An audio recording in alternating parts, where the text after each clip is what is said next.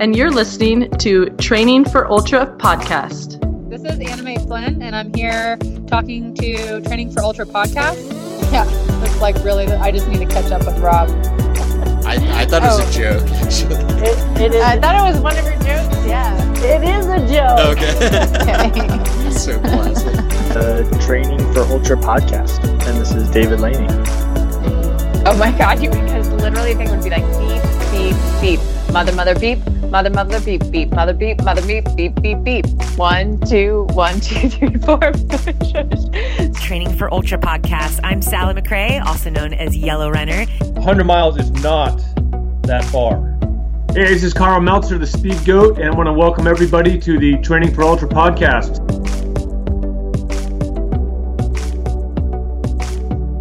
Welcome to the Training for Ultra podcast, episode 88. My name is Rob. I also go by Training for Ultra.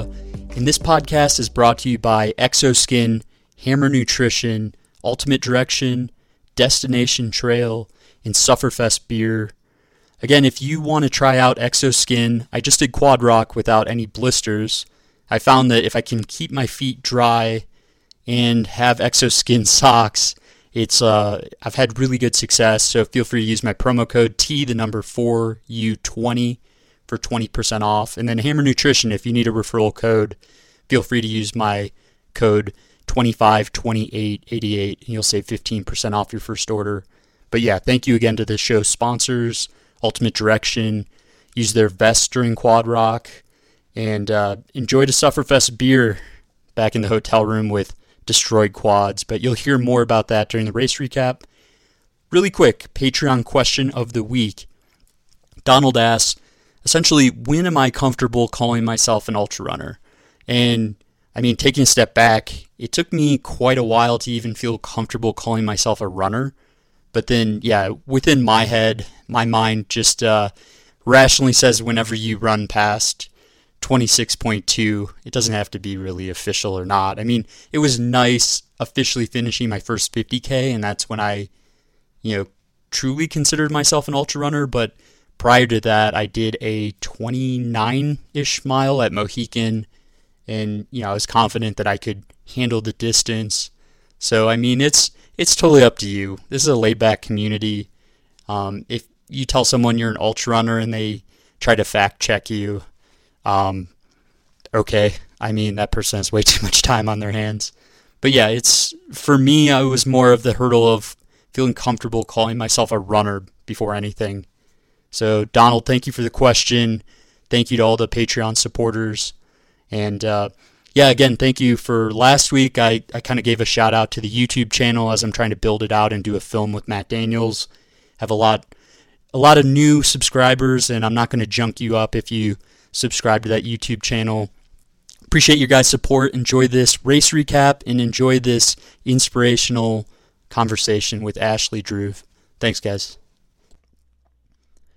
All right, I'm joined here by a friend of the show, Dave Bronlick. He is hiking the AT here shortly, but I wanted to bring him on for a quick kind of help me along the race recap of the Quad Rock 50 miler because Dave ran it, I ran it, we were both on the course, and I felt like who better to catch up with, and I wanted to hear about how Dave's race went, and hopefully he can uh, push me along with my race recap also. So, Dave, thanks for joining me. Uh, yeah, my pleasure. Um, yeah, trying to just kind of lick my wounds here. Um, about 24 hours after finishing Quad Rock, walking around today was kind of hard, but I think it's uh, I think it's getting a little bit easier. So, how's your recovery going? it's humbling, you know. Uh, it, in my head, I'm like, oh, this is just a 50 miler. Like you got this. You've you've done some Yeah, it's not an hundreds, and uh, Yeah. oh my gosh, that was that was a uh, 100k like effort, at least in my head. So, um, I'm recovering good. I mean, we'll talk about it more, but I had some some small hiccups during the race. So, uh, Mhm. but Dave was kind enough to hook me up with the early ride into the race. So thank you for that. Um, yeah, you could thank uh, our buddy Ryan who drove. So, Those those guys picked me up at the hotel yeah, at it was our like four was right on the twenty five in the morning, and and we were all ready to go for the 5:30 a.m. start right as the sun was rising. It literally just crested and that's when, you know, we started. And Yeah, it was like just light enough to not need a headlamp, but that's fine with me. yeah, I was I was getting a little nervous towards the end. I'm not gonna lie. Um, but yeah, I, I pulled a Walmsley. I'm not bringing a headlamp. um, a little little different for mid to back of the packer. But yeah, those first few miles were quick. They're like down a dirt road, and I look down at my watch, and I'm doing yeah probably eight forty ish, um, maybe nine minute mile to start off. Like, were you guys going out quick? Because you're towards the you know upper upper pack, I would say. Yeah, uh, don't give me too much credit. I- I was um I can't call you. out of I don't know 200 something. I can't so, call you middle of the you know, pack, not, Dave. Not elite, but uh, I don't know, maybe front of the middle of the pack. you I ran three hours at at the bad Boston, the ugly weather Boston. So, um, but, yeah, what were the- what were you guys doing early on? I did an 8:15 mile early on, and it's easy, like any race, to go out too fast. There's a lot of adrenaline, especially yesterday morning. It was cold, so you you want to get moving, just kind of get warmed up and get the legs turning. But you know, you're only on that road for a couple miles, and then you hit the single track, and you start climbing, and it's more technical, so it's easier to to slow down and kind of settle into the race once you get onto like you know the real part of the course or the meaty part of the course. Yeah, and it's what was impressive or surprising to me was the caliber of runner at Quad Rock, and maybe it's because we're so close to Boulder, or maybe it's the fear of signing up for this race. People just know about it, but we're like three miles in, going up a pretty steep climb, and everyone around me is running up this hill or the beginning of a climb, and I, I think I was the only one that started hiking it. Um, but yeah, I was blown away at, at just caliber of runner, but then also this was probably the coolest community, the nicest volunteers, one of the best events I've been to ever. Um, but were you running up those first climbs, Dave?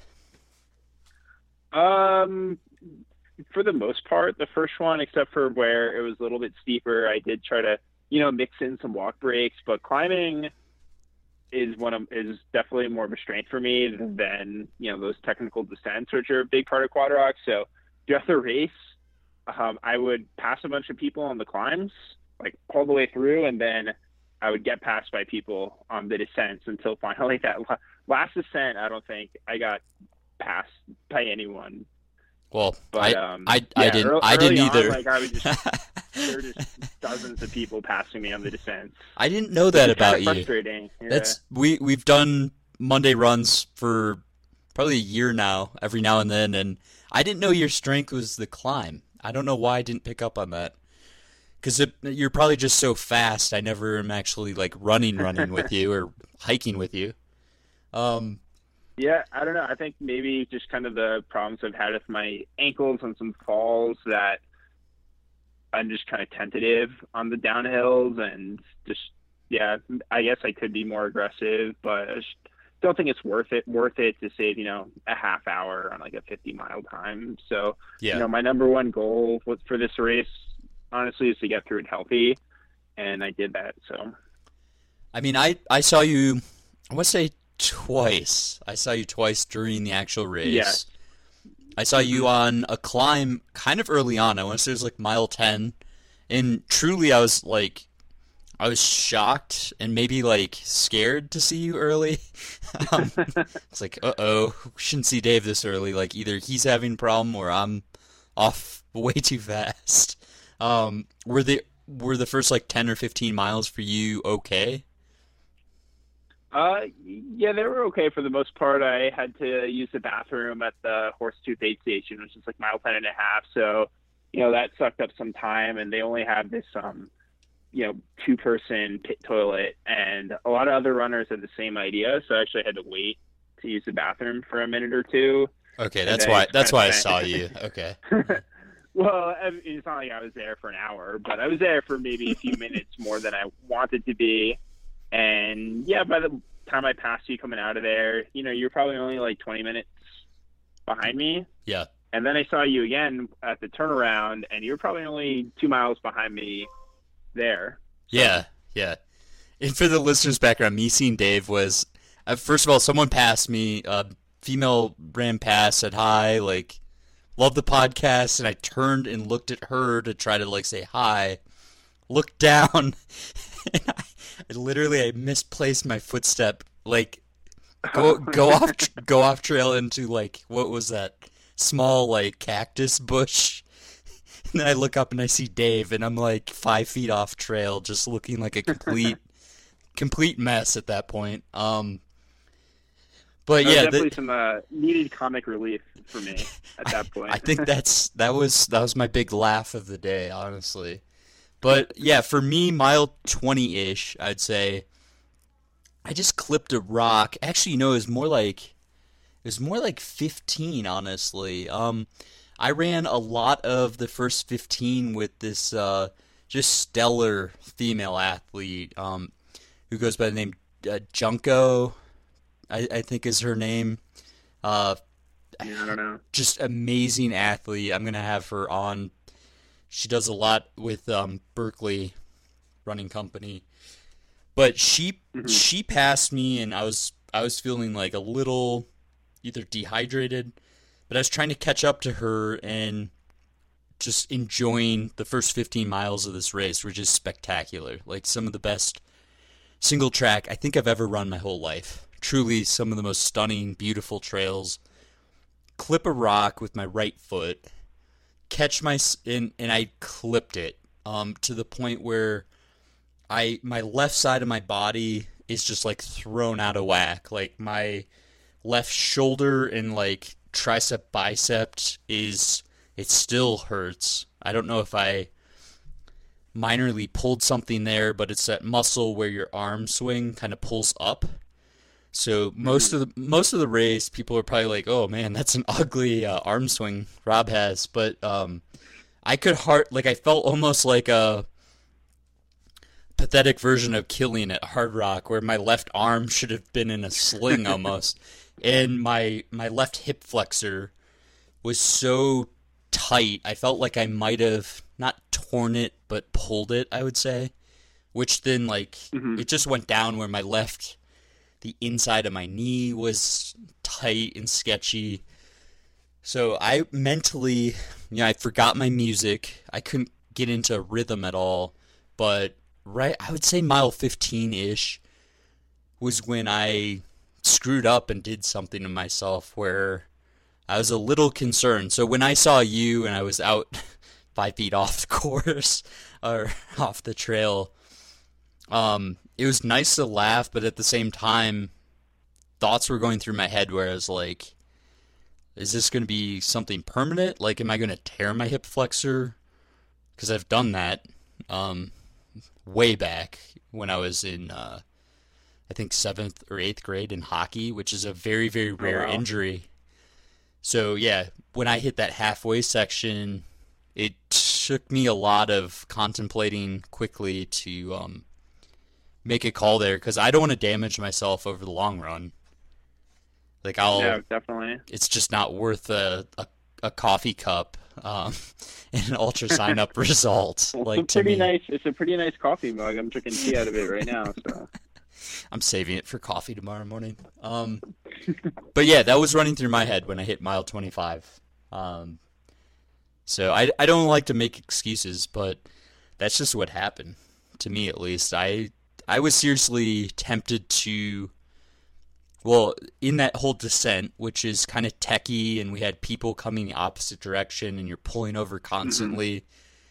Like the whole time, I'm trying to assess my hip flexor. I think mainly was like, like, is this thing just gonna pop or tear? Like, or is this like, do I have to change my cadence? Is like, so I I actually just I didn't open up my stride and kept like a higher cadence, and I felt like it was maybe just a strain or something that I could run through. And I've dropped out of races when I thought it could be something more serious. So, where where were you mentally when I was basically cra- Um, yeah, crashing was and burning the in front of you. Part of the day for me, coming into and out of the turnaround, um, I started to experience some cramp twinges on the inside of my quads on that third descent, and I was running out of water and food really fast. I knew I wasn't going to have enough to make it to the aid station, and it was cool at the top of the climbs. But as you would go down, especially if the sun was out and the sun kind of went in and out of clouds really all afternoon, but the sun was out then as I was coming down into the turnaround, and I knew it was going to be really hot on those lower trails, and there's no um, shade or anything, and there's a lot of congestion. It's not too too bad, but there's a lot of people, 25 milers finishing up, you know, people heading in the 50 miler or coming back the other way. So you're going to have to trail a lot. So, you know, I was ready to get down to the aid station and get my drop bag and get some hydration in me. Um, so I eventually made it down there, probably ran out of water two miles away. Um, so I was pretty dehydrated when I got down there. So just drank a bunch of water, started stuffing my face with all the, the food that looked appealing to me at the time down there, which helped. So I got my Perpetuem and Fizz out of my drop bag and, you know, was able to climb back out of the turnaround. And that was like when I saw you and I started Yeah. feeling better and I saw that stumble and that made me laugh. Um, you saw me barrel off the trail, like, like seriously, that was that was embarrassing. Now, now But yeah, every that- now everyone knows about it too. Oh, it's the worst. I was in the same spot, But yeah, hydration wise That- though. That was a long stretch. Yeah, yeah, it is. It's about seven and a half miles from mile 18 to the turnaround, and it's a big climb and descent. So, and yeah, then you have to do that coming back back the other way, and it just makes that turnaround even tougher mentally because you've already done 25 miles and 5,500 feet feet of climbing, and you're also seeing all these other people doing the 25 miler who are done, and they've put in a you know honest day's run. But Yeah. you have to you know find the the mental fortitude i guess to turn around and saw- go back and do it all again in the other direction I saw I saw Mako out there, and we were chatting just for like a brief second, and he ended with yeah i saw the i saw the instagram story and it's like how is rob keeping up with mako like, yeah. No, I ki- I, I kicked I kicked it up a notch there, but um, okay I I can run with the best for ten seconds. Um, but he ended with. I Rob, I am not jealous that you have that extra 25 miles at the end of this 25 miles. And I was just like, oh man, that's the worst. Um, no, he he was he was having a rough day. I I like having humbling days. I mean, it makes you respect Mhm. the distance, you know, even more. But yeah, going into 25, I did the same thing. I replenished Fizz, Perpetuem, and then honestly, I was a little desperate because I mean, mentally, I was in a bad spot. I'm like, am I injured? Like, the whole, how am I going to run, you know, Bighorn 100 here in 30 days or whatever it is? Like, hmm. like with this injury, like, am I going to be able to do the Triple Crown? You know, like those low moments. And so, uh, Yeah. my solution was I, I reached for the Coca Cola. I had a few gummy bears. I never grabbed for sugar really that early. Only 25 in, but that's what I did. sometimes you And- need it yeah And I, I knew that turnaround was crucial, where or critical, like to the point where like it's just too easy You to drop. yeah Uh, yeah, I was there for five minutes or less. Just restocked and got the heck out of there because I knew if I was at mile 35, like it, the easiest way back would honestly be likely just finish the race. So I made sure to get myself out because I didn't think what was going on with the hip flexor was anything permanent. I thought, like worst case scenario, I strained something, um, or Yeah, so did honestly that- dehydration too. did that hip flexor pain subside on the second loop or did you have to fight through it all day I just modified my foot strike and my cadence, like so. Mhm. Instead of probably a little bit longer stride, I like shortened it up. Which, honestly, I probably should have kept that um, cadence the whole time and never have had uh, probably a 170 ish type cadence. Like it should have always been 180 to 185. But when I try to speed up, for some stupid reason, my my stride gets longer, which just gives me more room for error. So hmm Yeah, well, the Triple Crown of 200s, you're probably not going to have every mile be pain free. So it's good to, I guess, I've learned through some pain mentally. Yeah, no, I've I've learned to deal with um trying to figure it out. But yeah, when it's at acute pain, it's like, okay, like is something Mhm. torn, or is this just like some angry muscles? So I Yeah. I was seriously I spent two miles on that descent figuring it out, and I I opted. I mean, I I thought I was good to go. I was not going to risk the triple crown for that coffee mug and ultra sign up result. I just it, it wasn't worth it to me. I really my goal going into this race was like injury free. So honestly, I mean, if anything, I could say this was a less successful race than Georgia Death Race because I did tweak like my arm muscle and my hip flexor. Like, so it sounds weird, but yeah, DNF on Ultra Sign Up actually was a better result than Quad Rock. um, how how was the second half of the race for you after you made that first big climb out? Like that was just relentless. I think that was the hardest climb both directions during that race, just in my opinion. Yeah, so um, you know, eventually made it to the top. I had some salted potatoes from the aid station, and I forgot my gels at the aid station the turnaround. So I got really sick of those potatoes, but made it to the top and had rationed enough water, I think, to get me down to the bottom of the next climb. And they're still fighting those cramp twinges. And I actually remember I felt felt really good once I got to the top and I was running the downhill because I was like, okay, well, there's this descent which is is relatively smooth, and then only two more climbs after that. Um, but then started feeling those cramp twinges again, and realized that I needed some more electrolytes at that mile 33 aid station. So I had some pickle juice, salty stuff. I don't remember exactly, but I relied a lot on a lot on pickles yesterday, and I actually think the the fifth climb is the toughest. I think it has the That was- steepest spots. That was brutal too. It goes to yeah. um, but you know, I, I've been on the course a lot, so you know, I, I knew it was coming, and you don't get the same kind of appreciation for how tough the climb is going down, and you know, it, it takes you a good good while to get up there. Uh, you're not doing much running up there. There are some spots where it flattens out, but uh, yeah, you just kind of have to grind through that climb, and you get to the aid station at the top. And the aid station, that tower's aid station was like mile 37. hmm You- That is not really the top. You still have about another 200 feet Yeah. of gain left on those rollers, and then you finally finally get to the top. Oh, I remember that well.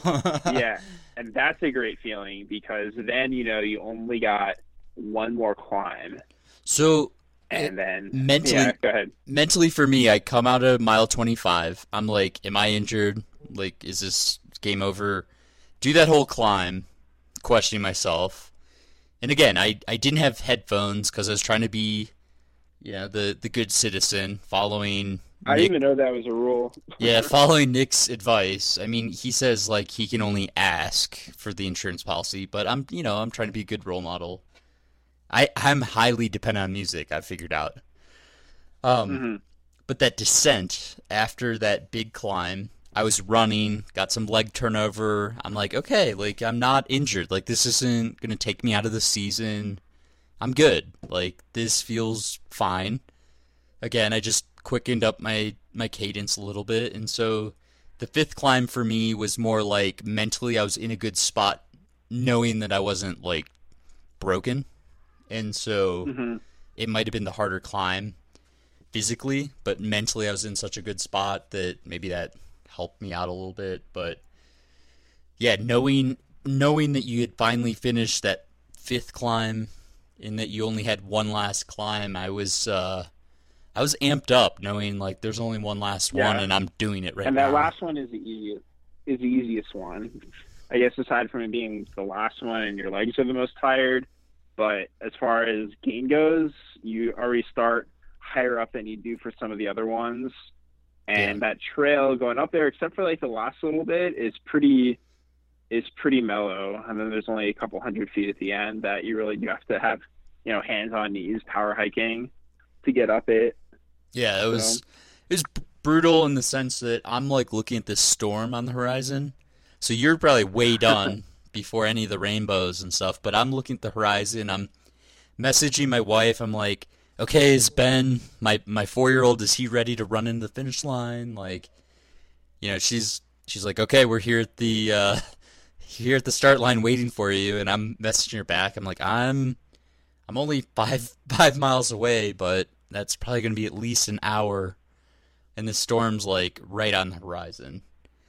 So for me, which is actually great because it took my mind off of most stuff. Honestly, my arm swing for the last like 10 or 15 miles just was a little sharp-ish pain, um, which again, hopefully will go away here. But um, I was trying to beat the storm. I got hailed on just briefly, rained on a little bit, but then I got very fortunate to crush that last five miles. Like all from that one aid station down was just sort of a breeze. Was that the same thing you ex- you experienced? Um, yeah, well, I was having trouble on some, like, especially that steep, steep downhill right out of the aid station. Oh. That definitely hurt my quads. I was just like, And- this and- is CCC like. Uh, honestly, I just was reminiscing on races as I was descending. Huh. I was thinking about how bad my quads hurt, but anyway, you, That's why it's called quad rock, right? It's rocking your You're right. quads. you make a left off the Jeep road or the fire road onto the single track, Oh. and you think you're done with the climbing, but you actually have a few hundred feet in like a mile or so That of a messed with me. climb. Yeah, yeah. Yeah, and you don't even you don't even notice it really in the beginning because it's like, oh, this is kind of nice and runnable. but um, yeah, mile like 47, you definitely notice it, and then you finally get get to the top and of that little climb. Then okay, now it's all downhill from here, and you had like I think two and a half, three miles to that last aid station with only two miles to go. So that was a good feeling. And when I got to that that top with only like just a few miles to go, and I knew I had legs to to run it in the rest of the way. So that was that was a lot of fun. Did you did you cruise that road section, the crushed kind of gravel road, once you can almost see the finish line? Like, were you just Uh, yeah, I was. Did you I turn was it up a gear? pretty well on that section. Yeah, because I was, you know, on the technical downhills. You know, I was getting passed, and some some guy I remember passed me before we got to the just to the road part, big mistake? and yeah, Big he was mistake. moving really well. Don't pass yeah, he was moving really well though on the downhill. but once I got onto the once I got into the road, I was able to run like nine minute pace and Nice. past him again. But um, yeah, it just had definitely you know extra energy to know that the finish line was just a couple miles away. And so, was it a relief So- going through the finish line, knowing like this is your last race before the AT? Like, in you're Um, you feeling good enough? Yeah. Yeah, in a way, like you know this, and we'll get more into this, I guess, on the next the next time we talk. But you know, the big goal of this training block was, well, one to get through it healthy and crossing the finish finish line. I knew I had done that, and all that I really had to do from now was just taper, recover slash taper into the AT, which is less than two weeks away. Two weeks away. Was it 20, 2100 miles? 2200 miles? Twenty two hundred miles. 2200. And you're going to try to cover it in 70 days? That's the plan. Yep. That's a teaser. All right. We'll hear more about Dave's AT um, on future Yeah. Why don't we hear so. about your uh, your, your finish at Quad Rock? Because um, when I was waiting there at the end for you guys to finish, I got really cold once that cloud rolled in, and you could tell it was going to rain. Yeah. Um, like I I had a beer and I didn't even want it because I was it was so cold. And it started raining pretty hard. I'll edit so that part that out. like being out there? Uh, you you can't say on air that you didn't want your beer at the finish line. No, um, no. I well, it wasn't a Sufferfest beer, so I was looking at my watch so much going, you know, into the last four miles, like trying to go sub 13 for whatever reason in my head. I thought that was a good benchmark. And then I realized, like, who the heck cares? Like, because I Yeah. was honestly, I couldn't do math in my head this whole race for whatever reason. And I realized maybe at that last aid station, like, don't think about cutoff times anymore. And I was also in the back of my head like, you've never run races worrying about cutoffs your whole life, and now Georgia to Death Race has scarred you to the point where you're worried about these. But yeah, uh, the last mile and a half was like, I shot just a quick text to my wife, like, hey, 10 minutes, you know, 15 minutes out, get Ben ready, and then it was just awesome. Uh, the seeing all the rainbows, the sun came out, the rain yeah, and hail was epic. it just held everything held off. Like I'm not gonna lie, said little prayers like, you know, this is the only chance this year that I get to run into the finish line with my son Ben. I've done it almost every year um, throughout my ultra running, which hasn't been long, but was like, just give me this one finish line. like I just need this one with him because he was so excited, and so it was it was really cool. And I was shocked to see how long of a finish line he wanted to run, but he uh, he's he's grown a lot, and yeah, it was just a special moment moment running in. And truly, I'd been thinking about it probably for ten miles into the finish. Was like, just get to the finish line for Ben. Like he's super excited, and you were nice enough to videotape the whole thing, which was really cool to have that. yeah, hopefully that turned out well. It wasn't too bouncy. Yeah, no, no, it was cool. Um, and I I wanted my beer. I was cold, but I had my uh, finish line food, and I mean, my big takeaway was how many people said hi to me during this race. Um, Yeah, you're famous. No, no, not in that regard. Just how many nice people were out there. They didn't. Half the people Yeah. didn't know. Um, about this pa- podcast. Don't share it with anyone. Um, no, but the volunteers at the aid station, like having Kyle Pietari there, like, hey, Rob, you're looking great. And I'm like, holy cow! Like he finished sixth at states. Like he's looking fit as hell, ready for states this year. Like he'll definitely be top ten if he has a smart race, and he's there spending his day helping us run. And I was so inspired seeing Addie Bracy out there, just crushing Yeah, after after Lake Sonoma taking top three overall. And that's you don't Yeah, you don't was see impressive. you don't see that often. Um, yeah, granted, it wasn't like the most stacked race on the planet, but nonetheless, when you're podium, you know, on the podium as a female, it just says a lot. Um, Yeah. and then seeing Corey win the the female 25, and I was blown away seeing Michelle Yates out there after her big surgery. So I was just so inspired seeing just amazing athletes.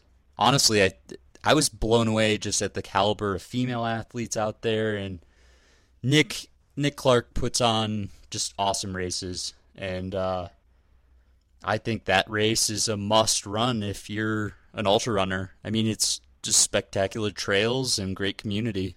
So, what was what was it, Yeah. your takeaway? I mean, Yeah, I mean, it's uh, hard for me to say any better, but I love that race. I did it last year. Probably do it again uh, next year. Um, it's just a lot of fun. Really, really tough course, but it just makes it that much more rewarding when you do do you get to cross that finish line. So, it's a hundred hundred k effort. I felt like. uh, I Um, think like comparing this to maybe- um, Black Canyon, especially with the course this year, Black Canyon was and easier. even the normal course there, like this course, this is this race is way way harder. I totally So- agree. I that's so weird. Yeah. So if again in our little our little world we try to compare like oh a 50 miler versus a 50 miler and yeah, I mean Black Canyon Granite was so totally rerouted and everything this year, but I totally agree with you. It's cool that you ran both races so we can compare the two, but I definitely thought Quad Rock 50 was harder. And it took me Yeah. 1304 to do Quad Rock, and I didn't, you know, I was limping along there a little bit, but um, Black Canyon 100K took me 1332, so only a 30 minute difference, Yeah. or less than 30 Yeah, I minutes. was- so I was a eleven eleven yesterday, and eleven forty five at Black Canyon on forty seven exactly. miles of a bad ankle.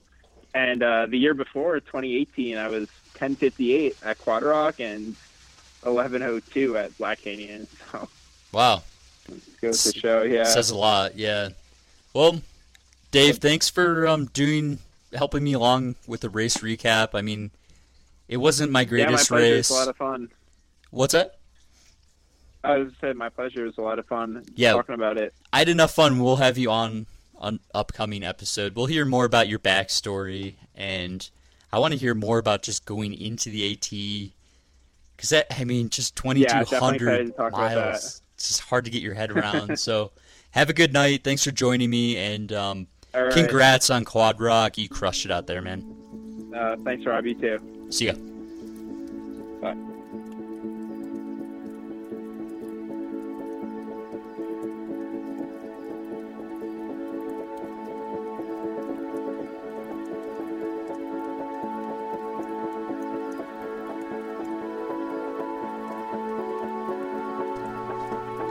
I'm joined here by Ashley Druve.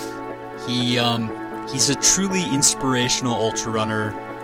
He was diagnosed a few years ago with a very rare form of cancer. It's at stage four, and uh, Ashley and I have become pretty good friends behind the scenes, messaging each other, and and uh, you know it's an honor to have you on the show, Ashley, and get to hear more about your story. Oh, it's an honor to have you as a friend. Yeah, absolutely. I mean, I've never had to make a call to Australia, so this started off. I I delayed this interview five minutes at least. I didn't know Skype needed Oh. a separate subscription for uh, Australia. Well, that, yeah, look, uh, nothing happens. We're so far from everywhere that uh, everything's expensive and a bit weird. So yes, It's funny. you, you see people doing things in the northern hemisphere, or you see, you know, people promoting a product in the northern hemisphere for ultra running, and go, I wonder if you can get that in Australia. No, you can't. I wonder if you can import that. No, you can't. So yes, then you, then you're contacting friends, going, can you send me something from Yeah. overseas so that you can just get what everyone else has. No, I've I've felt that. I've had a few people in ultra running's becoming bigger and bigger in Australia, and I know endurance sports have always kind of been part of the culture, but yeah, I've probably shipped five books to Australia, which I mean, hats off to you guys in Australia. You're paying more for shipping than the actual book. Uh, I mean, it's Oh yeah, takes it's some crazy. dedication there to pick that one up. But um, yeah, I, I'm just I'm amazed at your story. I like to sprinkle in inspirational stories that maybe haven't been heard by um, you know many people before, and I really I I find your story inspirational and and everything that you've overcome and overcome every day um, is unbelievable. Let's hear more about when you started running and um, what transpired and, and where you're at. You know, I want to go over your whole story. Well, my my first uh, my first strong memory of running um, was running trail, and the only reason that I was running is because I was chasing a friend who was on a bike. At that stage, I was into to BMXing, and um, I ended up in hospital, uh, and that's why it's a strong memory, and that's because I stood stood on a stick and it, it penetrated my leg, and then I had to have uh, surgery to have it removed. Um, that's my first strong memory of running, and then I really didn't. Um, I hated running during high school when I was a, a gymnast, and um, they're kind of completely opposite sports. One's one's a a very fast activity, gymnastics, and the other one, well, ultra running at least, is a much slower endurance activity. So very different. Um, but I think that uh, the, the reason that I love to run now is because of the gymnastics, and that is I, I used to train, you know, two to six hours a day, depending on the day. And once that was gone, I was kind of lost and needed something to fill it. So I kind of tried bike riding, and um, I did that for hours at a time too. But then uh, once I figured out running, um, I did a lot of hiking as well. But uh, once I figured out running, that was just way better. Like you could cover a long distance, still get to see stuff, be up in the mountains. It just has everything you want. Um, you get to get away from everything. It's peaceful. Yeah, and that really happened um, more when I became an adult and I went to university. And, and while I was studying, uh, I just didn't have the time to get away on the weekends, and so I'd just go right, let's go. And I'd, you know, I, I'd do like you go for a seven-day walk, or what most people do in seven days, and I go, well, I've got 24 to 48 hours, let's go. And I'd just make it happen. Um, Yeah. And it, it dragged along a lot of people to do that with, which was awesome. So were you That's pretty? really where I got it. Were you sorry. pretty uh, competitive gymnast? I mean, to go into that as coaching, my guess is you were pretty good. Um, look, uh, I'd say that the older I get, the better I was. I wasn't, uh, as far as gymnast on a world scale, absolutely not. I think the highest I ever ranked was um, to be the fourth best in the state. So Okay. um, that's in, in the state of Queensland in Australia. Um, in a couple of other states where I competed as well, I ranked higher than that. But um, Queensland, gen, I wouldn't say that right now, but Queensland generally has been one of the better gymnastics states out of the seven states and territories in Australia. So, um, yeah, I, I was a long way off being really good, but I was okay. I, I, pushed myself as hard as I could. I just, to become a gymnastics coach, I just loved it. Like when I went to work, I was never at work. I was just going to the gym again, like like I was as a kid. But now someone paid me. Yeah. Um, you can't beat that.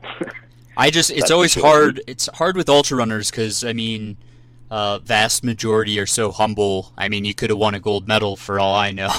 It's it's just hard to gauge. Um, and fourth in the state is very very good. Especially you said that that's one of the better um, states with gymnastics and athletics. Um, so. Walk me through um, more about you discovering the trails and in life as a coach. So uh, where my parents used to live, um, they used to live on top of top of a, I guess the highest ridge line in Brisbane. So uh, we, the ridge line we were on, went up to a mountain called Mount Elphinstone, and Mount Elphinstone is the highest mountain in Brisbane. Um, which before they built a house on top of it, we used to climb that pretty regularly, and there were cool caves and animal trails and stuff up there. But um, we overlook what's called the scenic rim, and the scenic rim is, um, and even from the house that I'm in now, I can actually walk out the front door and see the scenic rim, uh, even though I'm at- not on a ridge anymore. But the scenic rim is a, a ring of mountains that goes um, from the Gold Coast, which people have probably heard of, sort of all the way out and around Brisbane um, to the Darling Downs, and then back to the Sunshine Coast. And um, it's it's I'm not exactly sure the, the length of the thing. I think it's almost 200 miles if you went like followed the actual mountain line. Um, and uh, so we would, as kids, jump on our bikes and go up into those mountains all the time, and, and I still do. Like, I still go into those exact same trails. Um, the trails have changed a lot; they've become a lot better than they were. They used to be horse trails, um, and they used to be uh, gold mining trails, um, because that's what actually opened up the area that uh, my parents lived in was gold mining, and uh, you can still go out into those trails and um, there's there's signs everywhere, but there's no fences or anything that say just be careful where you're walking because you'll disappear down a hole, um, which is the old gold mines that are out there. So um, if you stick to the trails, you're fine. But if you go off trail, which I like to do, yeah, you you've actually got to watch your step because they get kind of hidden, and um, so that's that was the you know the trails were really close. They weren't far away, so we'd as kids go on them all the time. Um, not at the not running as such, but just going out and exploring, checking out the creeks and stuff. And then coaching wise, um, coaching really started when I went to university. I had a very different career track in mind. I was actually going to go into uh, initially into being a dive master.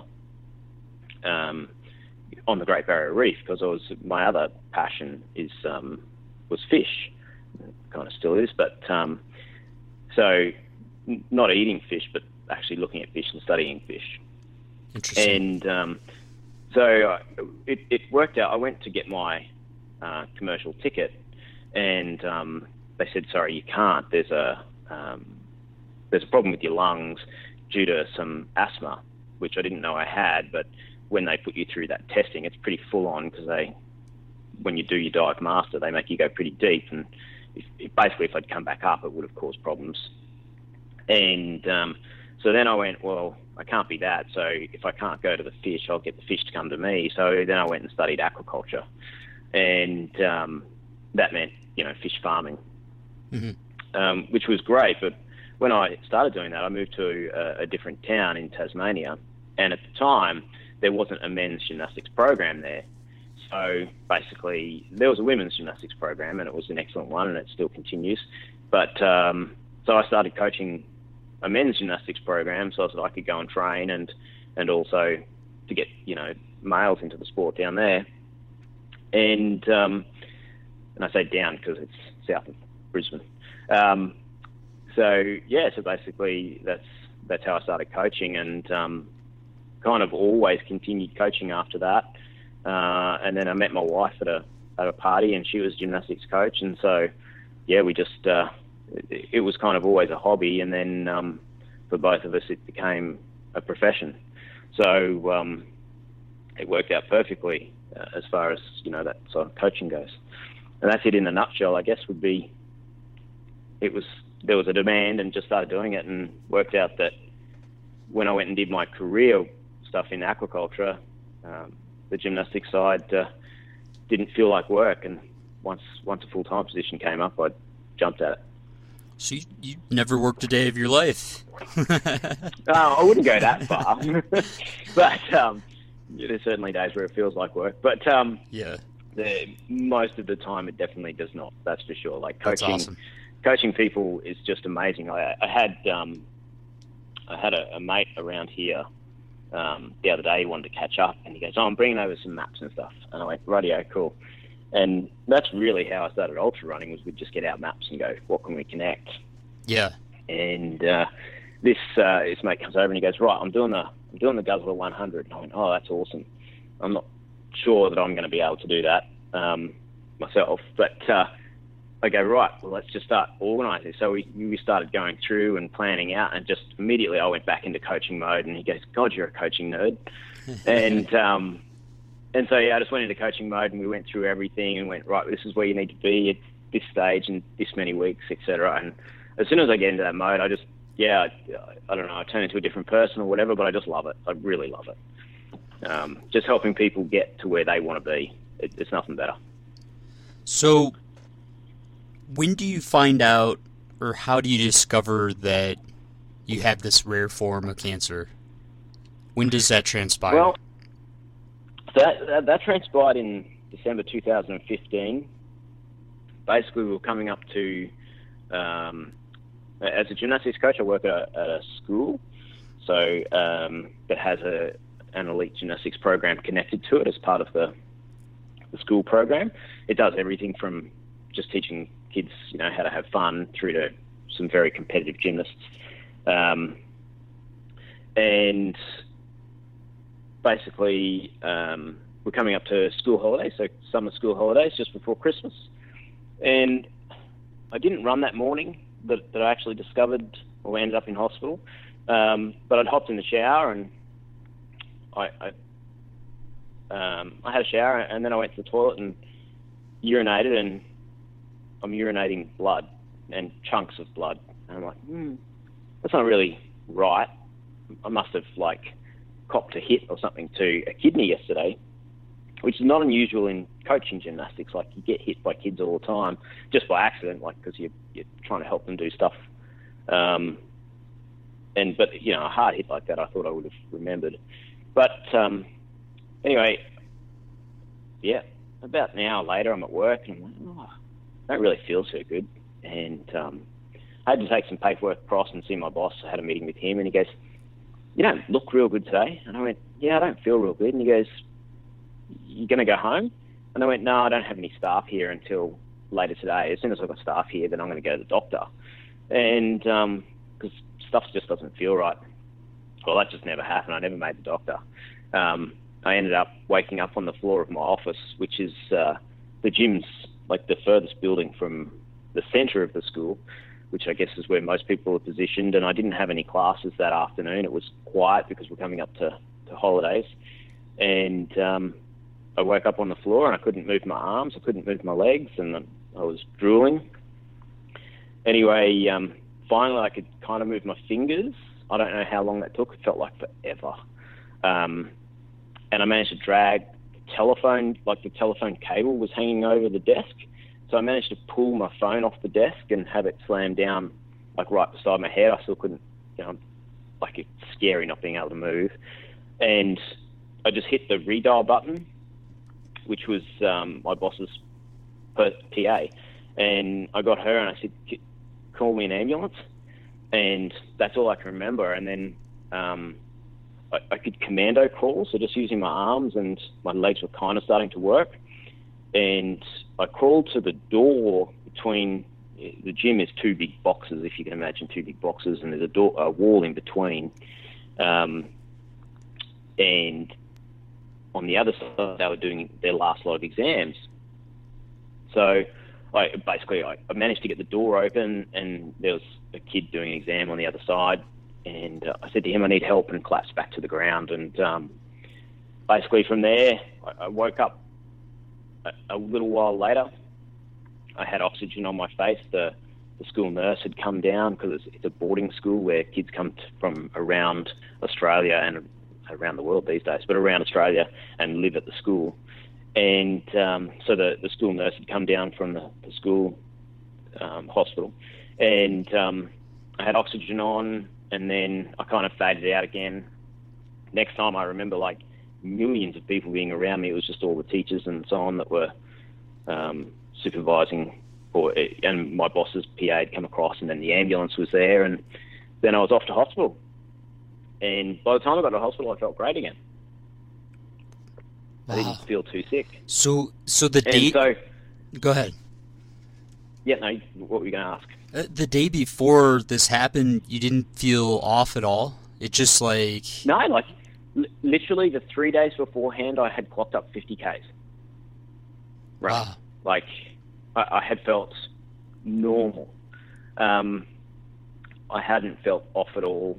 I, you know, everything was okay as such, and um, yeah, so I, uh, I, I, was off to hospital, and um, you know, gave we the doctor said, well, look, we're going to need a blood sample, we're going to need a urine sample. And so um, we did a blood sample and they said, right, get us a urine sample. And the urine sample again was full of blood. And they've gone, look, your urine's full of blood. We can tell that without even doing any testing. Um, we're going to do a CT scan. So I went off for a CT scan. This was all within, like my wife hadn't got there yet. I'd called her um, and so they'd rushed me off to, to get a CT scan. And uh, I had this CT scan, and 10 minutes later, doctor just walks in, casual as, and goes, Look, there's masses all through your stomach uh, region. Looks like you've got lymphoma, according to the blood test. There'll be a surgeon here in 10 minutes. It, it, just as frank as that, like no, you know, lead in or anything, and no making it quite. It was just, he was very just matter of fact. And he left the room. And um, then I just basically sat and waited and waited and waited for a surgeon to turn up. Um, and he didn't turn up, and I kept getting offered different medications to make me feel more comfortable. Um, and the reason the surgeon didn't turn up is because the surgeon was in surgery. He was flat out with someone else. And uh, he he came maybe two or three late hours later, and he by this time my family and stuff had arrived, and you know, I said, looks like I've got cancer, um, looks like lymphoma. Anyway, the, the, the, doctor, he, he came, the surgeon, sorry, came back, and um, it was the first time I'd met the surgeon, and uh, he was a really cool guy. He was full on into to running and triathlon, and uh, I've since found out a very keen basketballer. And so we had a chat about that, because that's kind of the thing that I always talk to everybody about is sport. So uh, anyway, he got kind of serious and goes, "Look, I've um, I've had a look at your scans. I don't think it's lymphoma." I went, "Rightio." Cool. He goes, "I'll book you in for the night. I can't do any more surgeries today. I've been in surgery all day." And I caught up with him again in the morning, and he goes, "I, I want you to have a PET dotatate scan." I went, "All right." He goes, "However, this is not covered by medical insurance, and it's not covered by. Um, we have a thing here called Medicare, which is where the government we pay tax, and the government pays a lot of our medical expenses. And it's not covered by medical, uh, Medicare either, so you've got to pay for it out of pocket. Right? Okay. Well, that's when the medical expenses started. So, um, and as you know, coming from the states, medical expenses are expensive, especially when you get yeah. something that's not good for you. And uh, anyway, I had this. Uh, I, I was booked in for the scan. I couldn't eat all day, and the whole day went past, and um, never went to the scan. And basically, the scan is was experimental at this stage, um, and they hadn't been able to make lutetium, which is what they use. They had been trying to make it all day in the lab, but they weren't able to make it. So I had to wait till the next day. So the next day, I went in early in the morning. They'd made, managed to make lutetium overnight, is a radioactive substance. Um, and they injected it, and basically, I went straight from finishing that scan. I said to the um, to the technician, "So how does it look?" You know, and I got no response from them. I went straight from there into surgery, into pre-op, and then um, the the doctor said, "It's much worse than we thought. Um, it looks like you've got neuroendocrine cancer." Um, he goes, "You don't mind if you lose your belly button, do you?" And I went, "No, not at all." He goes, we should be finished in an hour and a half, and you'll be back up. Um, but it ended up being a lot more complicated. I was in surgery for six to eight hours, uh, and then recovery, and um, yeah, that was basically it. From they'd opened me up all the way down my stomach, and they'd taken out um, basically not quite a meter, so about three feet of um, intestine and tumours and um, they had to call in two extra surgeons. Like, yeah, it had become very full on. Um, wow. It, it was uh, basically. Um, I only really worked out last year. I, I caught up with my surgeon again, and he goes, "Yours is the most complicated cancer surgery I've ever done." And it was just like, wow, okay. And so, yeah, so that's that's how bad it was. It, it makes me kind of emotional talking about it. But um, yeah, so that's basically to where it was. And from there, I spent uh, another seven days in hospital uh, and then got out. And um, that was a big ordeal to get out of hospital. Uh, I had this tube in the, to feed me. And because they'd cut intestine out, they had to keep putting food in my stomach to keep my stomach alive, but they had to keep pumping my stomach um, because they didn't want the food to pass through my intestine yet and it was the most uncomfortable experience I've ever had. And anyone who has a feeding tube in, hats off to you because I, I could not stand that feeling. Of all the, the tubes and, and monitors that I had on me, that was the one that I hated the most. And uh, all I wanted to know was how to get it out. Yeah. And when the surgeon when the surgeon came around, I said, "What what do I have to do to get out of hospital?" And because that's all I wanted to do, I just wanted to be out of hospital. And um, he goes, "You've got to walk three laps of the ward." And I went, okay, cool. That should be easy. Like I ran long distance earlier in this week. Well, the very first time I actually tried to step out of bed, I, I couldn't even do that. So uh, yeah, it was going to be a long road. I mean, do you you must have just a naturally like super high pain tolerance? Just guessing, having run so much and then you know being rushed to surgery within hours or, or just a day or two from running so much. I mean, do you have a really high natural pain tolerance from, you know, growing up hours in the gym and then, you know, your ultra running background? I honestly don't know, like, because I don't have anything to compare it to. Yeah. I can't say to somebody else that this is, um, you know, I've, I've had I've, I've had my oncologist describe it to me, and he has said that the pain that you experience is the equivalent to someone giving birth. And I, I experience that on pretty much a daily basis. Um, but, geez, I don't know. Like, I'm not female, so I, I don't know the experience of giving birth. My wife does, but I don't know what that pain's like. So, yeah, I look the pain at times. Um, the other morning, I was running with a mate, and when I first started running, I started getting cancer pain. Um, and it happens in my intestine mostly. Um, sometimes it happens in my chest too, but mostly in my intestine. And it sometimes drops me to the ground where I, I can't physically move. I just have to curl up into a ball. I can't run. I can't actually do anything. All I can do is just wait it out. Um, and if I wait it out, it, it, normally in 10 to 15 minutes it's gone, and then I'm okay to run again, um, or do whatever I need to do that that day. But that's that's basically how So it the- comes on. I've had to The pain is so severe you have to curl up and like just survive it essentially. yes, it- essentially you uh, just have to yeah yeah. Okay. It's like that. So you're trying to make the three loops in the hospital. I mean, what's what's going through your head?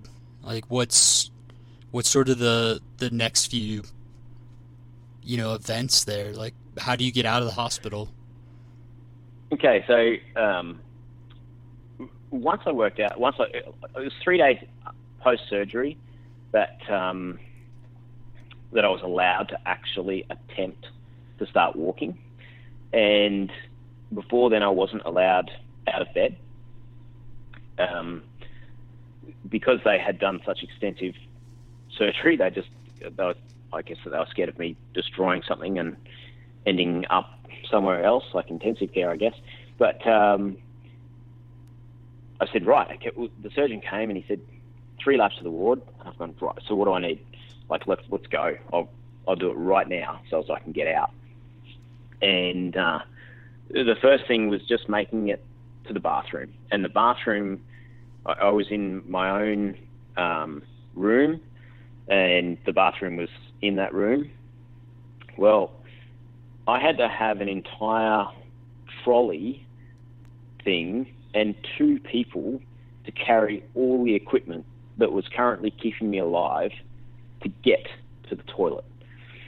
And it, it was only six feet or, you know, 10 feet away. It was not far away.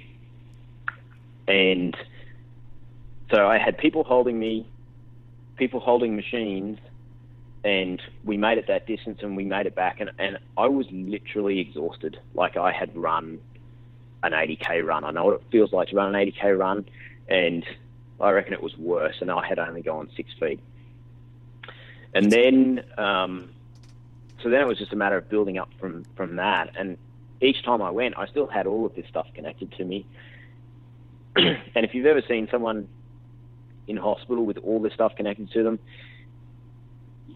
to, make all that stuff move is, is a massive exercise. You've got to have batteries or you know everything connected. So just just start that ordeal, it takes like an hour's prep to get all the machines together to get you moved.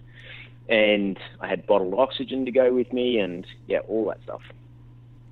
Anyway, the, the second time they had the physio come and go right. We, you need to get out of bed today and and go. I went, yeah, I definitely do. And we made it to the door this time and back to bed. So probably twice as far. And then we just kept building up from there. And uh, like three days later, I had less and less machines connected to me as I got better. And uh, I'd made it one lap of the ward, I think, on maybe 48 hours later.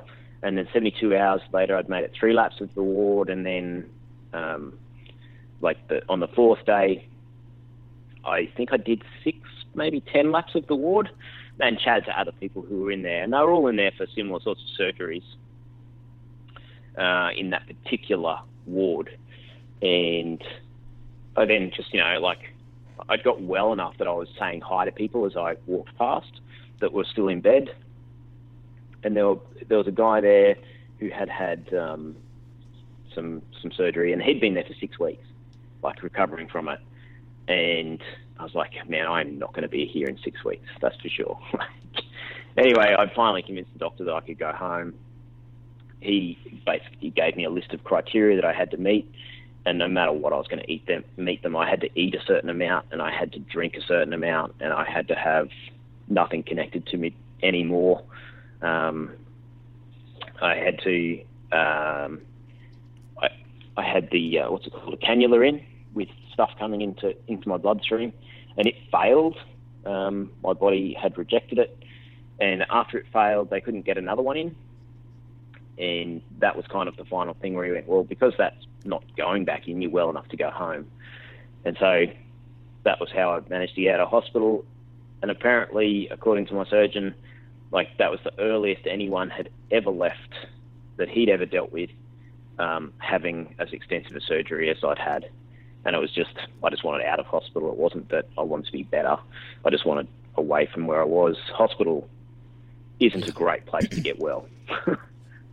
so, how long was it until you first stepped back onto the trails?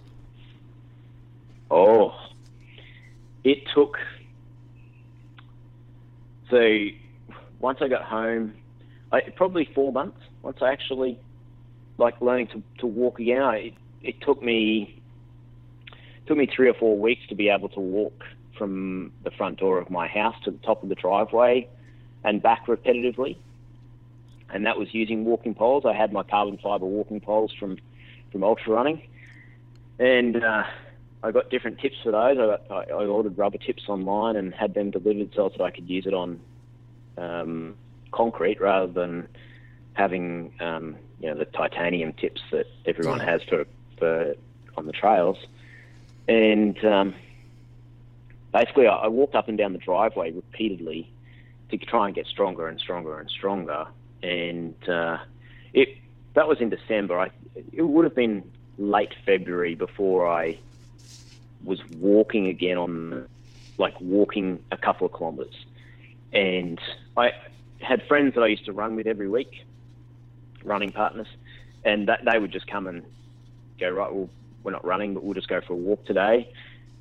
And maybe, maybe March or April, I was at the stage where I was walking from my place down to the river and back, which was uh, that's the Brisbane River, um, which was maybe like a five to k walk by the time I was there and back, and then um, basically within by June, I was run, walk, running, and then uh, later that year, I was back at the stage where I was properly running and um, ready to to try and race again, uh, which was my aim. I'd set the aim basically in hospital to run another ultra um, before I passed away. Um, and I say that because the doctor, when the oncologist came to see me, he said, eh, look, you might get 12 months. So make sure everything's teed up and, and you know, in place for, for that. And um, so basically that's what I did. I went, right, well, I've got 12 months to get another ultra in. And, you know, it's now, it's come, it's three years later and I'm still here kicking, that's for sure. That's unbelievable. I mean, and so within one year, you got yourself ready. I mean, having gone through, I mean, it sounds like the doctor said it was one of the hardest surgeries they'd, they'd ever done, and your body seems to be recovering relatively quickly. I mean, given the severity of everything. Um, so, did you end up doing that race? I did. Um, I ended up doing. Trying to think of what the race is called now. It's a beautiful race, absolutely spectacular, as in the, the trail. So um, it was in October, and it's run every October. And I seriously can't remember off the top of my head what it's called. Um, uh, Wash Pools, Wash Pools Ultra. So uh, basically, uh, I had to drive about four hours to get to the race, and I needed a second lot of surgery uh, in September. So this is in 2016. I did a second lot of surgery in September. I was um, the pain had got really bad, and I, I wasn't really able to function without full-on painkillers. And um, so they they decided that they could go back in and do another lot of surgery where they didn't remove any tumours, but they would just um, cut around tumours with a laser so that my intestine could move freely again, and that should reduce that should reduce the pain level. And so I had that surgery in September, and I was back at work. I think six days later. Um, this time it was keyhole surgery, so significantly less severe than the, the open surgery that I'd had previously. And I went, oh, I'm still going for this ultra. Like that's what I want to do. And um, I kept training towards that. And I wasn't going to be fast by any means. In fact, I, I came. I'm pretty sure I came last in the race, or second last. And anyway, I, I started this ultra, and the first 10 k's went well. It was a 50 k, um, and it had, I think, I think it only had a thousand meters of vertical climbing. It might have had a little bit more, but but not a massive amount. But it was at altitude for Australia, so between 600 and 800 meters high. Uh, and I live at sea level, so that was kind of a bit of a a wake up call as well because I hadn't trained for that. And um, I thoroughly enjoyed my day. The, the most the weirdest thing about that particular race is I I have medication that I inject, um, which is actually a, a, hormone blocker and a um, metab- it stops your metabolism. And the idea is that that slows the tumours down because they need to metabolize just like a normal cell does. And um, that medication has to be kept cold. And it was like, how am I going to keep this cold in the heat that Australia presents? And so what I ended up doing was freezing drinks and then taping medication to the drinks along with a needle to inject it. And at each of the aid stations where I had a drop bag, um, I had this medication um, available to me. But just working that out was quite an exercise, and also that I had to carry. Uh, it's the first time that I've ever had to carry like an ice block to keep medication cold. Um, so I was that if if I needed out on the trail, I could just you know use it. So, but yes, I did, com- I completed that ultra. I presented my surgeon with the the race bib, and um, that still hangs on his his wall in his office. So yeah, it's amazing. Quite, uh, quite cool. What what was? Um, how did it feel crossing the finish line? Like twelve months ago, they told you you know you probably wouldn't make it um, beyond that time frame, and I mean it had to be emotional finish line. It seriously it was brilliant. Uh, the, the thing that I remember most about the finish line, the finish line was coming up. Like you hit a creek, and you knew that once you hit a creek, that the finish line wasn't far away because the finish line was on the creek as such. And uh, I'm, I'm running along, and at the race briefing, certainly at most race briefings that you get in Australia, is the first thing that most people say is don't get bitten by a snake. And then, like, you'll get a minute into the race briefing and they'll say, don't get bitten by a snake. then you'll you'll get five minutes into a race briefing and they say, don't get bitten by a snake. Um, and I say that because um, it wasn't two weeks ago. Some guy was out running and he passed away because they couldn't get medical care to him. He wasn't in a race; he was just out running on a trail. Um, and he'd called medical care and he said, "I've just been bitten by a, a snake." But by the time they got there, he'd already passed away. Um, anyway, I, I'm, I'm running around the corner, and here is a brown snake right in the middle of the single track. And by the time I'd actually spotted it at the at the end, I was fully fatigued. The only option was to try and jump over. I wasn't going to stop before it, and it was just let's hope that this guy is still asleep. Like, anyway, so I jumped over the snake, no problem at all, and and kept running.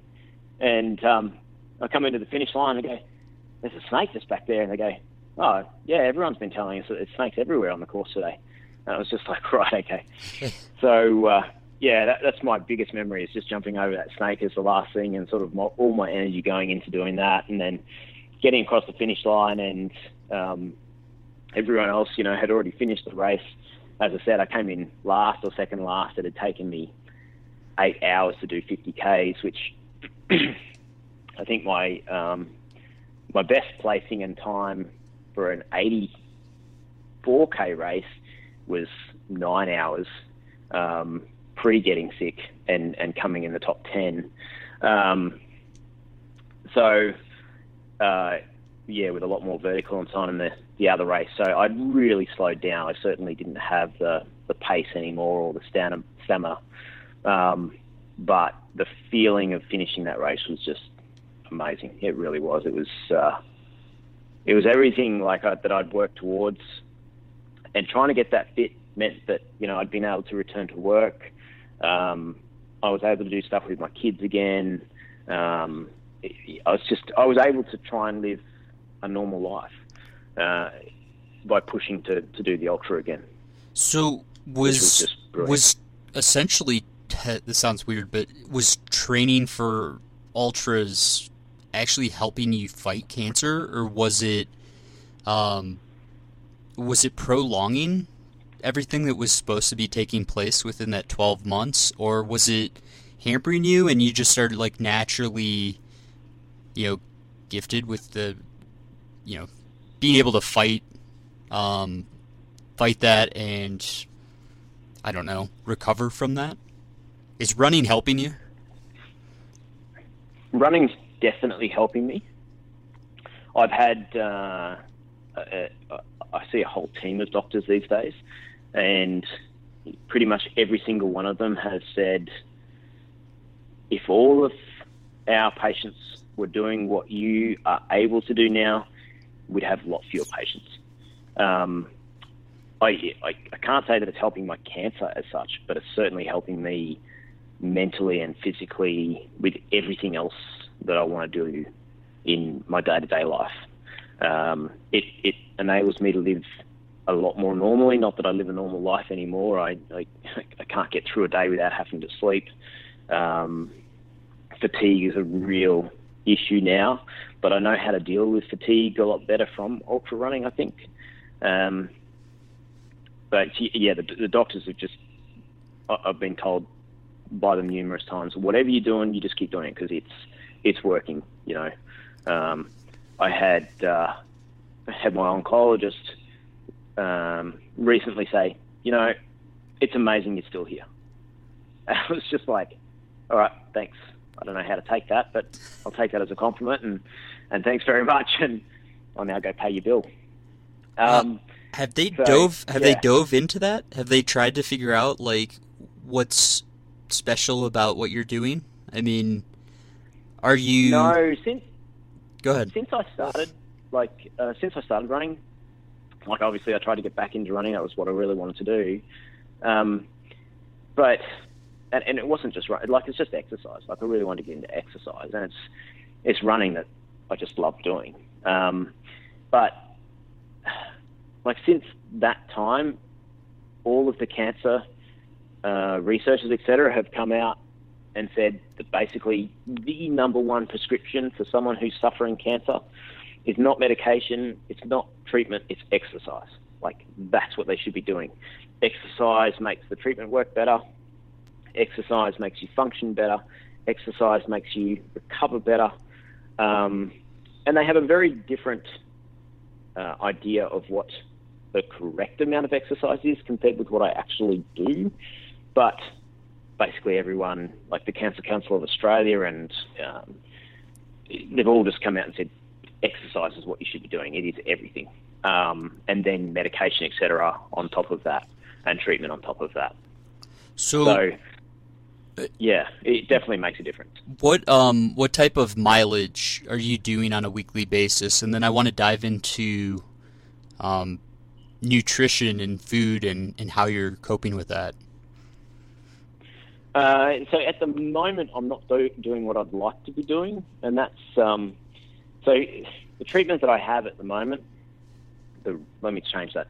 The regular treatment that I have at the moment, because I have different treatment at different times, but I have a, a regular treatment which is um, a drug called Sandostatin LAR, which is it's injected as a liquid with a massive needle. Um, my kids watched me have an injection the other day because the doctor came to me rather than me going to the doctor, and so my kids got to watch me get treatment.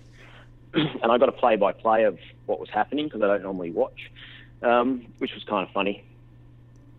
And uh, but uh, two treatments ago, when I had the treatment, it goes in as a liquid, but immediately turns to a solid. Once once they mix it up, they've got 60 seconds to inject it before it becomes a solid, and then it dissolves slowly, and that's how you get the, the long-lasting treatment.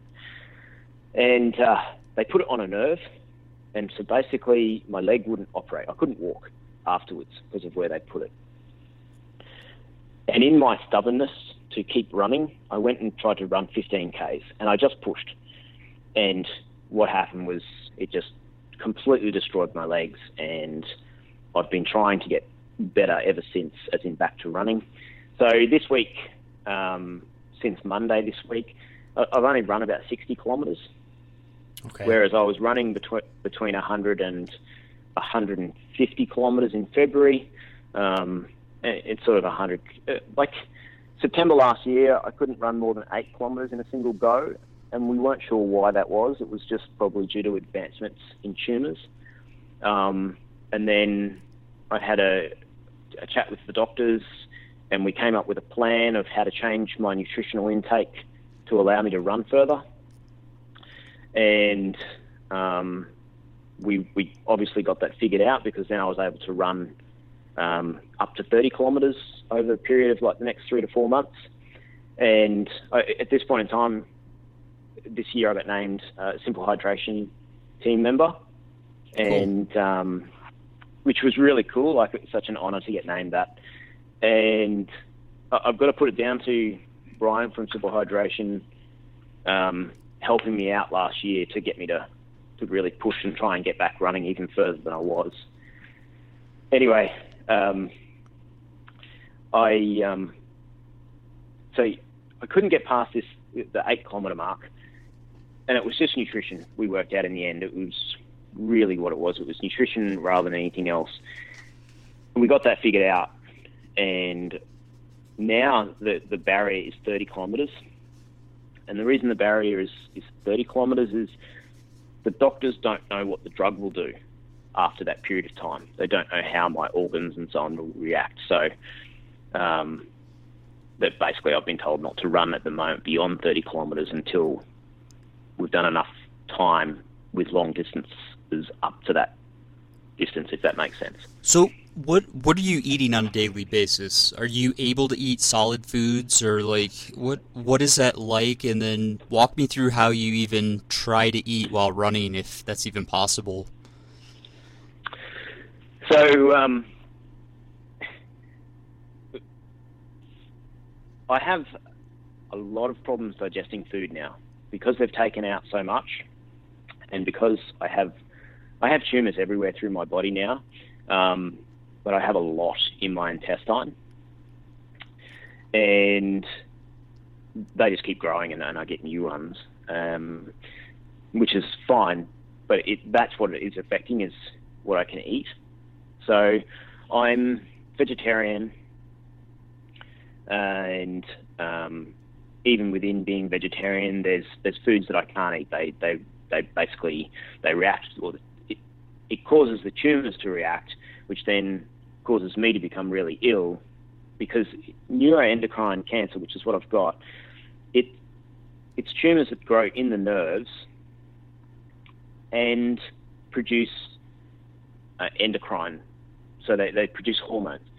And if you eat the wrong thing, I get a hormone dump. So um, I might get an adrenaline dump, or I might get.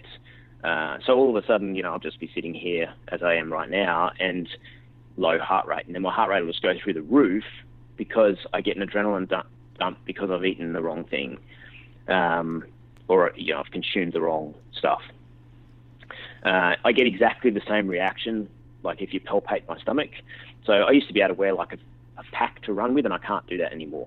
I can't wear anything around my stomach that's tight. It causes the tumors to, to pump out hormones. And um, so basically, I've become vegetarian. Um, I don't eat spices and so on anymore. Um, I everything is prepared from scratch. I don't go out and eat out anymore because if they've added something that I can't eat, I'll end up in hospital. I tried eating meat at one stage. That resulted in a week in hospital on a drip, no food at all, and I like I, I had eaten a mouthful. That was it. Wow. Um, I, I have to be very careful with what I, I drink. So that was the with all the stuff that they make for ultra running with gels and um, bars and everything like that. I can't eat wheat anymore. That's the other one, which really restricts your diet for those people who are celiacs. Um, I'm not a, a celiac as such, but whenever I eat wheat, there's a I, I, I don't get an anaphylactic type reaction, but um, yeah, it's very uncomfortable. Um, so basically, it was a matter of we had to, or I had to search for someone who made a product that had no preservatives in it. It had to be all natural. Um, and it, had to have a, a low glycemic index. Um, so all of this, and once you start actually looking at labels for product, it, and you take all that stuff out, there's nothing left. There's just like middle of the aisle, you know, yeah, or middle of the grocery Yeah. That's all there is, really. Yeah, it's exactly right. So basically, everything's fresh. Everything's made from scratch. Um, yeah, and, and, and it, it has to be the same for when I go running. So I, I, I ended up finding a company here in Australia called Infinite Nutrition. Um, I'm not sponsored by them in any way or anything, but um, they're um, basically they make from scratch. So they said we can put in or not put in whatever you want. And so I just went right. We'll put in this, this, this, and take everything else out. And that's been working really well. That's awesome. So yeah. so that comes, uh, you mix it up as a drink, um, just goes in your bottle, you go running, you drink it, and it, tastes all right actually. I, I was surprised. I, I, was, I was expecting it to taste really bad. I had a go at another product that was actually made for cancer patients, um, and it's a, it's a meal replacement. Well, I tried consuming that. It went in my mouth and into my stomach, and I was maybe four kilometers from home and I just I immediately projectile vomited. Like the second this stomach hit this this stuff hit my stomach, I couldn't stop vomiting for like two hours. Like it was, and I was like, this is meant to be made for Yeah. people with problems. So, So It's- testing's a big thing. That's that's all. Um, I mean, it's incredible how limited, uh, you know, your diet is, and you figured it out for the most part. It sounds like. What um, what does your family think of your running? What's your wife think and kids think of ultra running? Um, are they are they happy to see how happy it makes you? Are they like, come on, Ashley, like cut back on the miles? They're like, how how do they react to your running? Uh, I- would say that that everyone is supportive until I say that I'm going to go do something which seems extreme to everybody. That's the way it Um, is for me that- too, actually. and it, it doesn't seem extreme to me. exactly. It seems extreme to them. Um, so I, I, signed up yesterday, or the day before yesterday, for a race. Um, I haven't raced for, for, for quite some time, and, and the reason that I haven't raced, it, it, it, there's a few reasons. One, um, it's very hard to convince a race director that you should be allowed to race, um, especially if you might drop dead on their course. Um, no one wants that on their record. The the uh, the other one is I'm always looking for something that's reasonably close to a hospital in a racing situation, um, and otherwise I'm just taking the risk completely, you know, by myself. And uh, this race was perfect. Like it's a uh, last man standing is is what it's called, or the Clint Eastwood, and it's just a loop event starting on the hour every hour, and it's only 10 k's from my regular hospital and my regular doctors. That's awesome. So, like, you just couldn't get it better race and format. However, like, I'd spoken to my parents about three weeks beforehand about it, and, and I got back to immediate reaction. That's when people get hurt doing stupid stuff like that. And it was just like, yeah, well, I'm not telling them that I'm entering the race then. so, because I just discussed the, the concept with them. Um, whereas previously, like my dad has come out and supported me before I got sick. He's come out to ultras and been my support crew, etc. and gone, you know, like you're stupid for doing this, but yeah, let's go. And uh, whereas now it's very much, we don't want you to die today. And well, I don't think I'm going to die today, and I don't want to die today, that's for sure. But yeah, people are just a bit more um, apprehensive about me trying to push. And look, at the end of the day, all I'm trying to figure out is how far I can go. It's not about racing anyone else or anything like that. The only person that I compete against these days, uh, and the only person I probably ever competed against, but really now the only person I'm competing against is me, and, and particularly cancer. I'm just trying to kick it in the ass and go, there you go, you haven't won today. I won. I got to go out and do what I wanted to do. So, yeah, for me, that's um, that's winning these days. So, do you find peace on the trails? Oh, and yeah, in, na- in nature. Yes, definitely. Like that's um. So 12 months ago, we uh, going back a little bit further. I did an experimental treatment called um, lutate therapy. So um, it is intravenous radiation. So normally radiation for a cancer patient is done with a big machine and they, they blast radiation at you. I have tumours everywhere, and so they wanted to try a different method, which was to actually inject the radiation into my bloodstream at a high dose. So high that for the next seven days I couldn't actually go near anyone for fear that I would actually cause them radiation poisoning. So, which is kind of it's it's funny and uh, scary at the same time. So I had that treatment, um, and I had been running really well up to that treatment. So uh, the month before that treatment, I'd clocked up, uh, I think 500 k's for the month. I had that treatment, and I could hardly walk like the first treatment. Um, and as it was, it, it ended up that I got pulled off that program. Um, I, I completely crashed. I stopped producing blood cells. Um, I had to be in complete isolation for 12 weeks. I because I had no immune system left. Like it had gutted me, which is why it took so long last year to try and be able to run again. I literally had to start from just being able to again walk a, a tiny little distance and and build back up. And it was the second time, like the first time that I had to learn to run again was after my major surgery, and then the second time was after this experimental treatment. So I failed that treatment, and um, during that treatment, while I said, "Look, maybe you're not going to live. We should go and do whatever you want to do," and you know, so you've got whatever you, you've got no regrets, which is basically what I'm striving for now. It's just it's passing away and having left nothing undone as such. And um, so basically, we put the house on the market,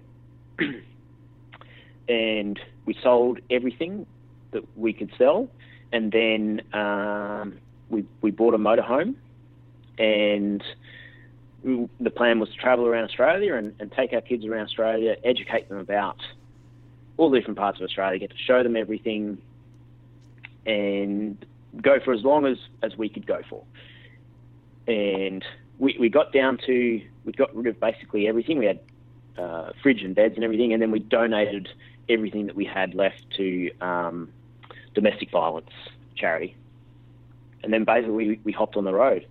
And um, once I hopped on the road, that was when I, I, really started trying to pick up my running again and managed to get all that together. And um, only just recently we've we stepped back into a home, and that was so as that um, we'd originally we'd planned to travel with our dogs, but our dogs didn't like travel, so we'd had to. Uh, friends very kindly looked after our dogs, but um, they wanted themselves to go on holidays, etc. And so we've settled back down for six months. Um, and I'm also at the stage with tumor growth again. That's the.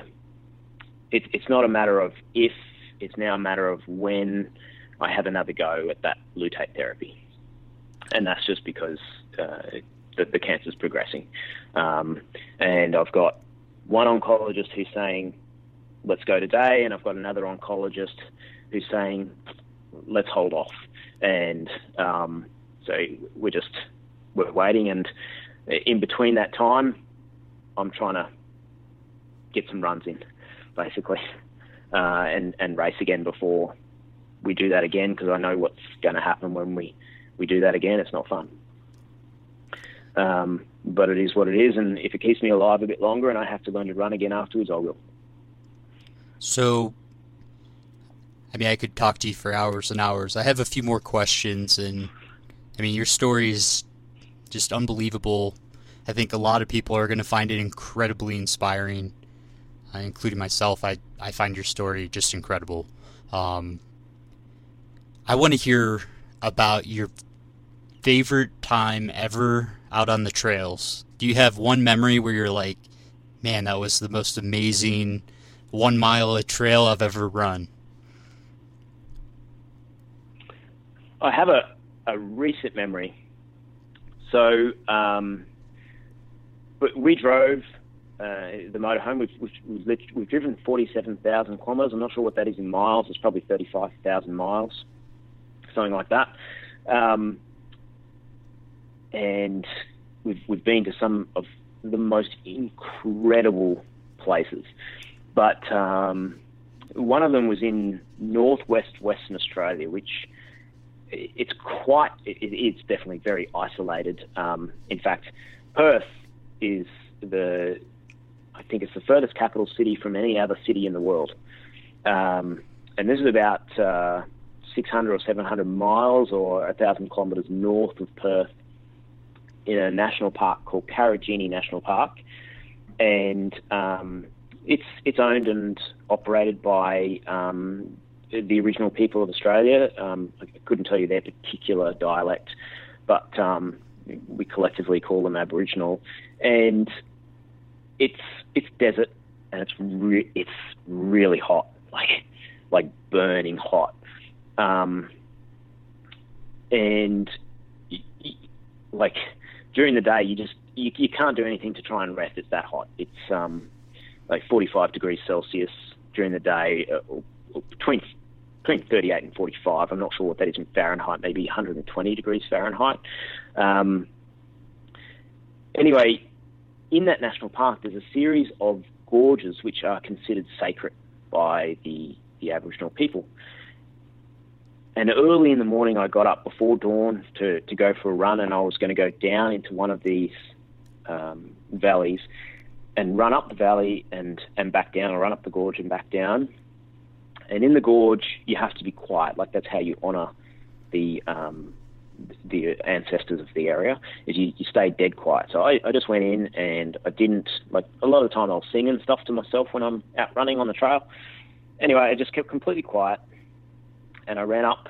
Um, and when you're inside those those gorges, it's cold. Like you literally you, you go from so hot that you you want to take all your your gear off to getting inside the gorge and putting a jacket on. And I ran up one end and then I came back and there was a dingo drinking out of the creek. It's the only water sources down the bottom of this, this valley. I'd gone down 700 stairs to get to the bottom of this this valley. And it was cliffs on both sides. Like those stairs were actually like ladders, with your hands and hands on rails and, and feet on on ladders. And this dingo spotted me, and because I was just really quiet, I had scared it, and it just went up this cliff face like it was nothing. It just flew. I, have never seen such athleticism, and that to me has still been the highlight of my running. Like just seeing this animal and its athleticism. Um, and I and I'm genuinely sorry that I scared it, but its ability to just take off and, and go vertical. I, I didn't know dogs could do that. Um, not that a dingo is a, a, dog as such. It's slightly different, but it looks like a dog. Um, yeah, just that was mind blowing, and that really was special. That's amazing. And so, what? You're very optimistic, and honestly, if you hadn't told me, and you know, if the listener hadn't had any background on you, we might not know that you had such a um, you know horrible rare form of cancer, stage four, like just because you sound optimistic, you sound like you're in a, a very good place considering your circumstances. Like, how do you stay so optimistic? Um, how do you stay excited to train? And uh, I, I just I'm fascinated. I, I'm really inspired um, at how you're staying so optimistic. Um, I honestly look. I have an amazing wife and three beautiful children, um, a huge network of family and, and very supportive friends.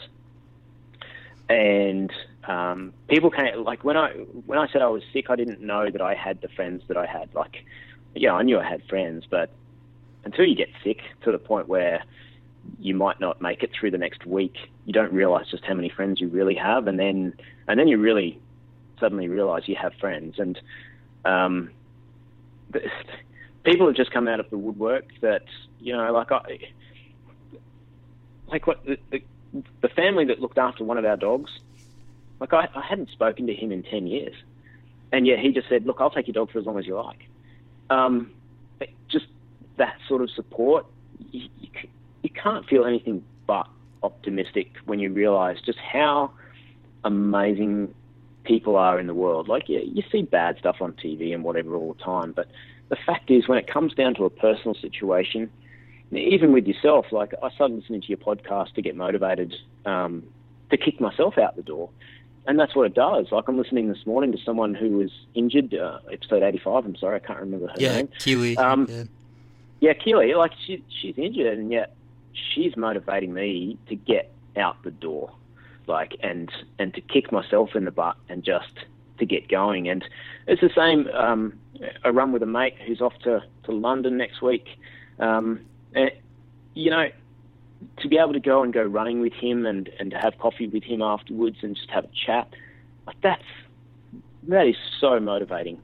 Um, and you know the support that people provide. You know, like I, I have a normal relationship with. Well, I think it's a normal relationship with my wife. We argue, etc. You know, sometimes we hate each other and sometimes we love each other. Um, most of the time we love each other, and um, but, but at the end of the day, like I'd be completely lost without her and it's the same with everyone else. Like they're just, yeah, people just mind-blowingly supportive. Um, the the other thing is, you know, look, my my cancer has got to the stage where it does get me down every so often. It's I, like right now I can I can talk to you and I, and I sound great, but the fact is, my midday today, I will be wrecked and I'll have to sleep. Mm-hmm. Um, and I, I can go out and I can fake it, you know, you know, make it till you fake it, or fake it till you make it. Um, I, I can go out and I can look completely healthy, but once it kicks in, like, yeah, I'm I'm ill, um, and I I can rest and then I can I can go and do it again, and that's that's been the, the I've stopped had to stop working is because I, I just can't make it through a full workday anymore.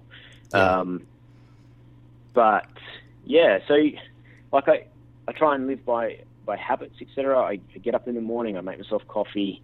I love going for a run. It, it's it's peaceful. There's other runners out there, and you know you smile at each other when you when you run past each other on the road, and you know you high five people, and they don't know you're sick. They they don't care. They just think you're running, and and they love the fact that you're running, and, and I love the fact that they don't know I'm sick, and they just think I'm running. Um, that yeah, it, it's people. It's people that keep me motivated, and it's family that keeps me motivated. Um, and yeah, that's what I put it down to. Pe- people are amazing. People really are. Uh, you're you're amazing, Ashley. Like I truly appreciate your time. I'm to stay in touch, and maybe we'll try to line up another call um, down the road. And we're all runners here. We all can relate so much to like your desire to get out and hit the trails and I just it's hard to comprehend what you go through on a daily basis. Um, all the little things that I take for granted um, I need to appreciate a lot more. But let's stay in touch. I'll make sure to mail you out a book now that you have um, a permanent address. And uh, I'm going to try to put together uh, at the end of 2019 this year a top 10 most inspirational ultra runner award. Um, and I just want to not necessarily pick the the most and you know the number one most inspirational. I just want to have 10 people that are recognized for being such an inspiration and I can already pretty much guarantee you that you will be one of those 10. So enjoy your training, stay strong during those low moments and uh, yeah, we'll definitely stay in touch. Excellent. Well, thank you very much, and thank you for everything that you do for the running community. It is huge. Uh, absolutely. Thank you.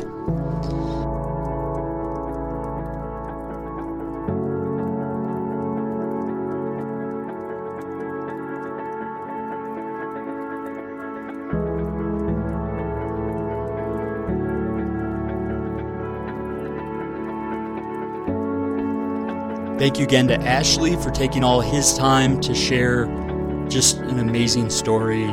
Truly, truly inspirational. Thank you to Dave for taking time to do the race recap with me. Hope you guys got some cool insights there. Thank you to the Patreon supporters and Donald, thank you for your question. And thank you again to Xoskin Hammer Nutrition, Ultimate Direction, Destination Trail, and Sufferfest Beer. Don't forget to enjoy your training. Have a good week. See you guys.